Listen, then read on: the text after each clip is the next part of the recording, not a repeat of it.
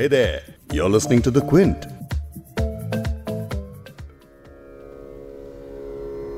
आए कुछ अब्र, कुछ शराब आए, आए कुछ अब्र, कुछ शराब आए, उसके बाद जो अज़ाब आए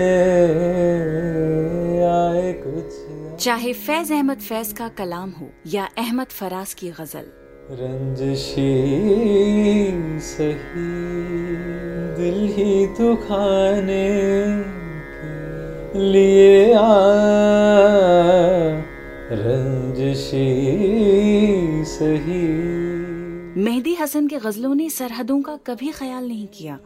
अपनी तमाम उम्र उन्होंने पाकिस्तान में बिताई, पर जड़ें हिंदुस्तान ही की कहलाईं।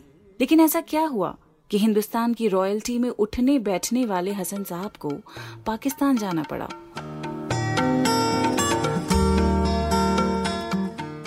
और वहां बतौर मैकेनिक रोजी कमानी पड़ी। ऐसा क्या हुआ कि पाकिस्तान में गाड़ियां ठीक करते करते उनकी खुद की गाड़ी निकल पड़ी और वो इतने कामयाब गजल गायक बने कि उनकी गजलें इंडिया में स्मगल होने लगी। किसी ब्लॉकबस्टर फिल्म का प्लॉट लगता है ना? तो आज यही कहानी आपको सुनाऊंगी, पर वायदा करें कि पॉडकास्ट में मेरे साथ आप आखिर तक रहेंगे।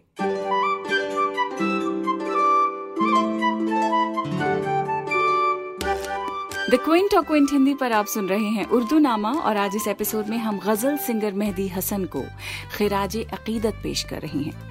हसन साहब का गजल गायकी में इतना बड़ा नाम इसलिए है क्योंकि क्लासिकल म्यूजिक के पेचीदा रागों को लाइट करके ठुमरी या गजल में इस तरह गाते थे कि राग भी कॉम्प्रोमाइज नहीं होता था और उनकी आवाज की नरमाहट में वो कानों पर हल्का भी मालूम होता था। आसानी से धुनें याद रह जाती थी। यकीन मानिए, जितने लोगों से मैंने उनके बारे में आज तक बात की है, किसी से आज तक नहीं सुना कि उन्हें मेहदी हसन के गजलें ना पसंद हो। यहाँ तक कि जो नॉन उर्दू या नॉन हिंदी स्पीकिंग लोग हैं वो तक मेहदी हसन को पहचानते हैं। और कहा जाता है कि लता मंगेशकर ने खुद उनसे एक बार कहा था कि उनकी आवाज भगवान की आवाज लगती है।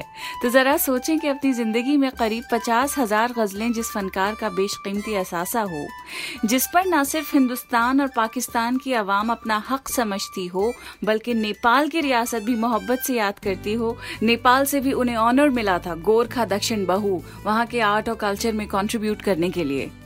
तो सोचे कि उस फनकार को आप बर्रे सगीर यानी सब कॉन्टिनेंट का किंग ऑफ मेलोडी अगर नहीं कहेंगे तो और क्या कहेंगे। आज शहनशाह गजल मेहदी हसन के बारे में सुनेंगे, उनकी गजलें सुनेंगे।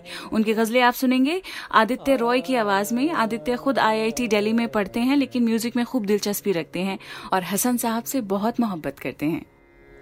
माना के मोहब्बत का छुपाना है, मोहब्बत माना के मोहब्बत का छुपाना है, मोहब्बत चुपके से किसी रोज जताने के लिए आ, सही दिल ही तो खाने के लिए आ, रंजिशी सही। मेहदी हसन की आइकॉनिक गजल अहमद फराज की लिखी हुई है। इस गजल के हजारों कवर्स लोगों ने गाए हैं, लेकिन हसन साहब जैसे सुरों में नफासत, आवाज में नरमी आज तक कोई डुप्लीकेट नहीं कर पाया।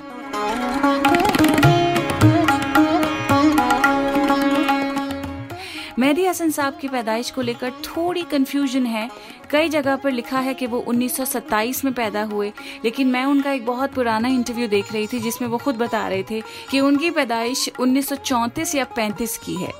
तो अठारह जुलाई को वो जयपुर की रियासत में लूना गांव में झुंझुनू जिला में वहाँ पैदा हुए। क्योंकि राजस्थान में पले बड़े, तो वहाँ का जो फोक संगीत है और हिंदुस्तानी क्लासिकल म्यूजिक है वो गाते हुए और सीखते हुए बड़े हुए। उनकी आवाज़ में केसरिया बालम बहुत मशहूर है, बहुत पसंद किया जाता है।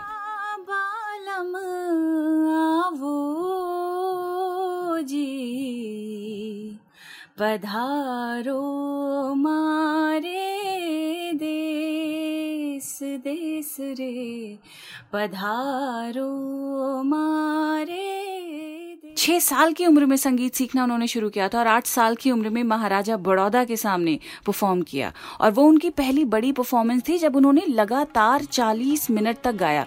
आठ साल का बच्चा चालीस मिनट तक लगातार गाता रहे, वो भी एक राजा के सामने। सोचिए उसके लिए उसने कितनी तैयारी की होगी। लेकिन ये कोई बहुत ही खास बात, स्पेशल बात नहीं थी। उनके खानदान में बच्चों को इसी तरह से तैयार किया जाता था। सोलह जनरेशन से इनका खानदानी प्रोफेशन यही था, तो इनके खानदान में बच्चे बहुत छोटी उम्र से गाना सीखना शुरू कर दिया करते थे और हिंदुस्तान में बादशाहों और महाराजाओं के दरबार में कोर्ट सिंगर्स बन जाया करते थे। इसी वजह से इनके खानदान का नाम कलावंत पड़ गया, क्योंकि उनकी कला ही उनका पेशा था।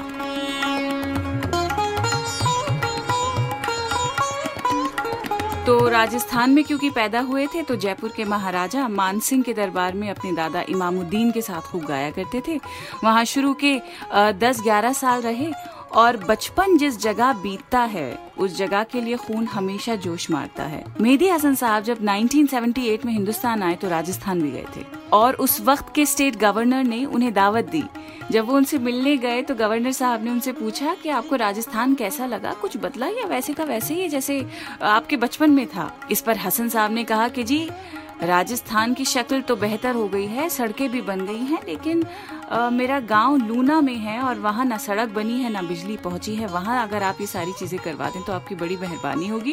यहाँ तक कि उन्होंने खुद ऑफर किया कि मैं चाहता हूँ वहाँ की सड़क बनवाने में अपनी तरफ से कुछ कंट्रीब्यूट करूँ। तो उन्होंने एक कॉन्सर्ट रखा, उसमें गाना गाया, दूर दूर से बड़े बड़े लोग पहुँचे, इंडस्ट्रियलिस्ट्स आए और जो पैसा इकट्ठा हुआ वो सारा पैसा हसन साहब वहीं के वहीं सड़क निर्माण के लिए छोड़ आए। मोहब्बत के लिए किसी नेशनैलिटी के स्टैंप की जरूरत नहीं होती, मोहब्बत सिर्फ जज्बात की मोहताज होती है। और इसी मोहब्बत की वजह से वो बार बार हिंदुस्तान आते रहे। उन्नीस सौ अस्सी में तबीयत थोड़ी उनकी खराब रहने लगी तो गाने भी गाने कम कर दिए, तब भी वो आते रहे। कभी इलाज के लिए आते थे, कभी ऐसे ही अपने गांव आते थे। यहाँ तक कि दो हज़ार नौ में जब वो आए तो अपनी हसरत उन्होंने पूरी की, लता मंगेशकर के साथ एक ड्यूएट रिकॉर्ड करके। तो अब आप सोच रहे होंगे कि अगर उन्हें हिंदुस्तान से इतनी मोहब्बत थी तो वो तकसीम के बाद उस तरफ क्यों चले गए। नहीं, वो अपनी मर्जी से नहीं गए थे, बल्कि वहां फंस गए थे। कैसे, अभी बताती हूँ। बाम मीना से महताब उतरे, बाम मीना से महताब उतरे, दस्त साकी में आफताब आए, कुछ शावर कुछ शराब आए, आए कुछ। क्योंकि मेहदी हसन एक मशहूर कलावंत थे तो आसपास की रियासतों से, बड़े बड़े इंडस्ट्रियलिस्ट से उन्हें बुलावे आया करते थे। उस वक्त पाकिस्तान के एक जमींदार महंत गिरिधर दास ने उन्हें इनवाइट किया, तो हसन साहब के वालिद ने इन्हें और इनके बड़े भाई को उन्नीस सौ छियालीस में ही पाकिस्तान इनकी फुप्पी यानी बुआ के पास भेज दिया। ये वहाँ गए ही थे कि हालात खराब होने शुरू हो गए। इनके वालिद बाकी बच्चों के साथ राजस्थान में और वो खुद पाकिस्तान में वापस अपने देश आने को बेचैन, लेकिन नहीं आ पाए और इनके आंखों के सामने ही देश के दो टुकड़े हो गए।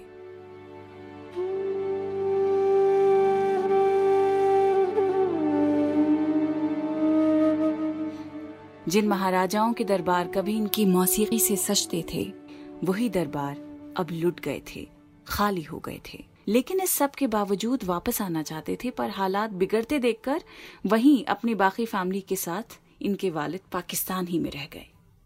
नया मुल्क और नई जमीन, अपना कहने के लिए अपनी कला के सिवा इनके पास कुछ नहीं था। लेकिन मशीनों के अंजर पंजर ठीक करने का बड़ा शौक था, इसलिए साइकिल ठीक करने की दुकान में इन्हें नौकरी मिल गई। दिन में मैकेनिक और रात में रियाज करते थे और ये सब देखते हुए मेहदी हसन साहब ने उर्दू सीखनी शुरू की। मिर्जा गालिब की गजलें गाई। मीर तकी मीर की देख तो दिल के जान से उठता है, ये धुआं सा कहाँ से उठता है। बहादुर शाह जफर की बात करनी मुझे मुश्किल कभी ऐसी तो न थी। और बहुत बहुत आइकॉनिक गजलें इन्होंने गाई हैं। तो इस तरह इन्होंने उर्दू सीखी, उर्दू शायरी पढ़ी, समझी। धीरे धीरे ये गजलें रेडियो पाकिस्तान में गानी शुरू की तो लोगों ने नोटिस किया। फिल्म इंडस्ट्री उस वक्त पाकिस्तान में बन ही रही थी तो फिल्मों में गाने भी मिलने इनको शुरू हो गए। और जो बड़े बड़े शायर थे जैसे कि कतील शिफाई, अहमद फराज और फैज़ अहमद फैज़, उन्होंने अपनी गजलों के लिए ये चाहा कि वो मेहदी हसन से गवाई जाएं। तो इस तरह धीरे धीरे करके पाकिस्तान का जो एक एलीट क्लास उस वक्त बन रहा था पोस्ट पार्टीशन, उसकी एक बहुत ही इन्फ्लुएंशियल फिगर मेहदी हसन साहब इस तरह से बने। अपने करियर में उन्होंने करीब तीन सौ गाने गाए हैं, फिल्मों के गाने पाकिस्तान की। लेकिन उसके अलावा जो पचास हजार गजलों का विरसा वो छोड़ के गए हैं, उस पर किसी मुल्क का नाम नहीं है। हिंदी सिनेमा में कई सिंगर्स हैं, वो सिंगर ही मेहदी हसन साहब से इंस्पायर होके बने थे। और आपको पता है कि मेहदी हसन खुद गजल सिंगर किससे इंस्पायर होके बने? वेल well, उनकी इंस्पिरेशन थे इंडिया के फ्रैंक सिनात्रा, तलत महमूद साहब। आपको याद होगा हाल ही में मैंने तलत महमूद स्पेशल उर्दू नामा किया था जिसमें उनकी नातिन सहर जमा से बात की। सहर ने मेहदी हसन साहब के बारे में बात करते हुए अपने एक रिश्तेदार के एक फेसबुक मैसेज का स्क्रीनशॉट मेरे साथ शेयर किया जो दरअसल मेहदी हसन के बारे में लिखा था कि जब जब तलत साहब पाकिस्तान जाते थे तो अगली सुबह मेहदी हसन उनके घर के बाहर गुलाब का फूल लेकर आ जाया करते थे और कहते थे कि ये तलत साहब के में लगाऊंगा। तो ऐसा था मोहब्बत का आलम। लेकिन जब मेहदी हसन खुद इंडिया आते थे तो उनको यहाँ के आर्टिस्ट से खूब सारे गिफ्ट्स और न जाने कितनी कहाँ कहाँ से दावतें आया करती थी। यहाँ तक कि जब पहले भी इंडिया पाकिस्तान के बीच टेंशन्स रहती थी तो मेहदी हसन की गजलें स्मगल होकर इंडिया आती थी, शहरों में बहुत बड़े बड़े दामों में बिकती थी और जो उनके चाहने वाले थे वो उन्हीं एक्सपेंसिव प्राइसेस में मेहदी हसन के कैसेट्स खरीदा करते थे।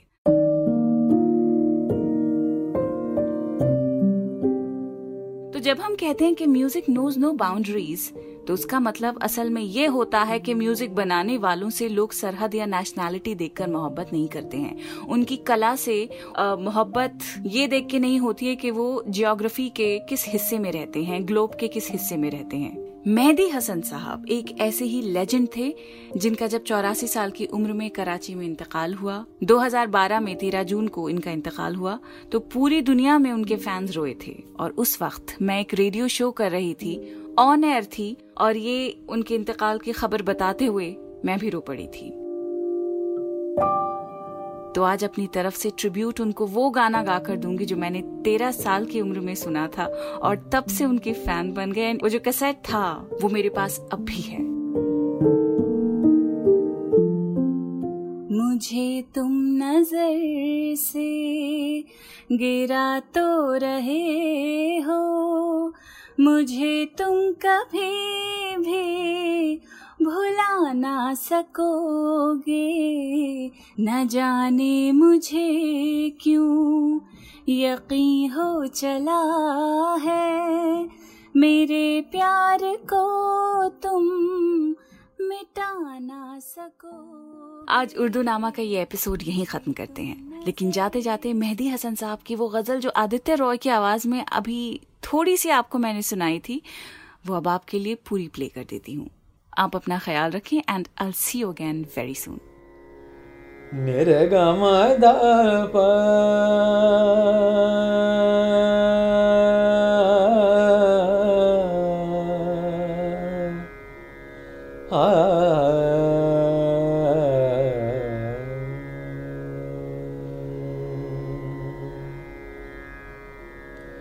रंजशी सही